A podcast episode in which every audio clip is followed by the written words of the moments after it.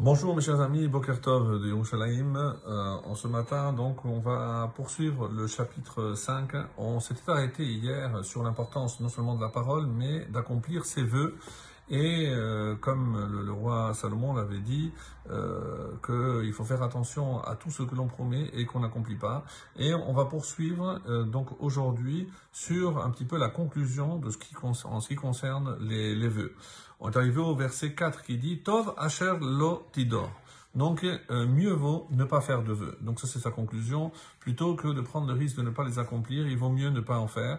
Mishetidor shalem. Donc, il vaut mieux ne pas, il vaut mieux vaut ne pas faire de vœux que de faire un vœu, shalem, et que tu ne l'accomplisses pas. Donc, très grave de faire des vœux sans les accomplir.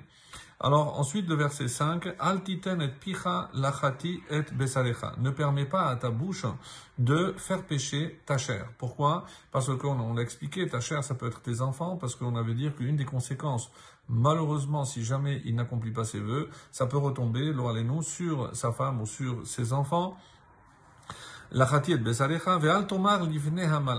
ne dit pas devant le représentant de Dieu, l'envoyé devant l'ange de Dieu, qui hi. C'est une erreur. Donc évidemment ici on fait allusion au fait qu'on va être tous jugés et chaque fois qu'on accomplit ou n'accomplit pas quelque chose, il y a un ange qui viendra à la fin euh, de notre vie sur terre pour euh, lors du jugement présenter évidemment tout ce qu'on n'a pas fait ou on a mal fait et donc euh, ne dit pas non c'était une erreur. Pourquoi? Lama iksof, pardon, ki lama iksof elokim al kolecha. Euh, pourquoi Dieu s'en prendrait-il à euh, kolecha, à ta voix littéralement, à ton mot, à ta parole que tu as prononcée, vechibel et yadecha, et détruirait-il l'œuvre de tes mains? Donc évidemment que ce n'est pas une excuse, Dieu ne vient pas détruire ce que l'homme fait, il laisse le libre arbitre à l'homme, donc c'est toi qui as euh, librement consenti à faire ou à prendre des engagements que tu n'as pas accomplis. Donc tu ne pourras pas remettre évidemment sur Akadosh Baruch la faute en disant que c'est une erreur. Et c'est comme ça que la majorité des, des Chachamim ici l'explique.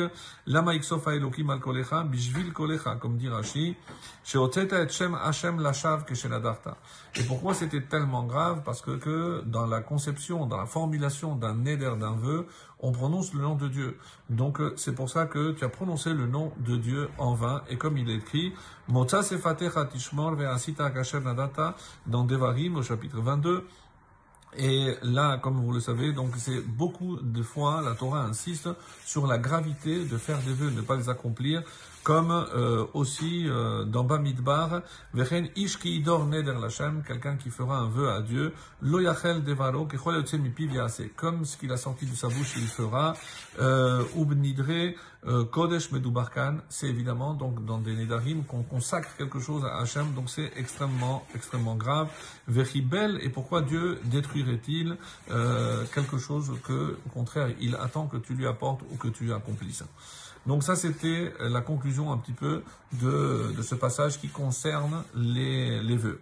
Et on attaque donc maintenant la suite au verset 6. Et c'est un petit peu donc comment euh, ne pas en arriver là? C'est évidemment en agrandissant la crainte du ciel. Et c'est comme ça qu'il va dire Kiberov chalomot vachavalim udvarim harbe, car dans l'abondance des rêves et Chavalim Devarim Harbe sont les vanités et les paroles en abondance. Qui est à Elohim ira, mais craint Dieu. Donc plutôt que de parler trop et de, faire des rêves, et de donc ce qui est très grave, comme euh, l'explique ici, de quoi il s'agit Rov Devarim, les divre nedarim shel hekdesh, vekan bidvarim al inyanim shebehagut. Donc on parle ici de ce qu'on appelle la hashgacha elokit.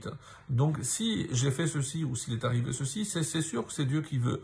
Donc on va, comme ça il explique, shehayu mesichim bahem bechatzelot amigdash, kohelet mazir et ashomé alikro. Donc kohelet, c'est le roi Salomon, met en garde, shelo yishge sham bahavalim velo yishel devarim shen bahem amash. Donc dans le sanctuaire, il fallait faire extrêmement attention de ne pas parler de propos vains.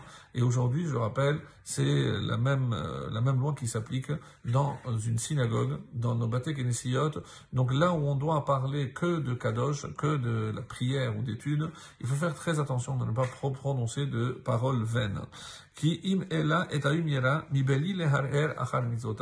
Donc la crainte aussi se traduit par le fait que lorsqu'on est dans un lieu comme euh, le, Mikdash Me'at, le petit temple qu'est la synagogue, il faut faire extrêmement attention à tous les propos qu'on tient et euh, surtout pour préserver, comme il le dit, justement la yirat Hashem, la crainte d'Hachem passe par la crainte de son lieu et aujourd'hui en absence de Beth Amikdash, nous devons faire très attention à notre comportement dans nos Beth Très très bonne journée à tous.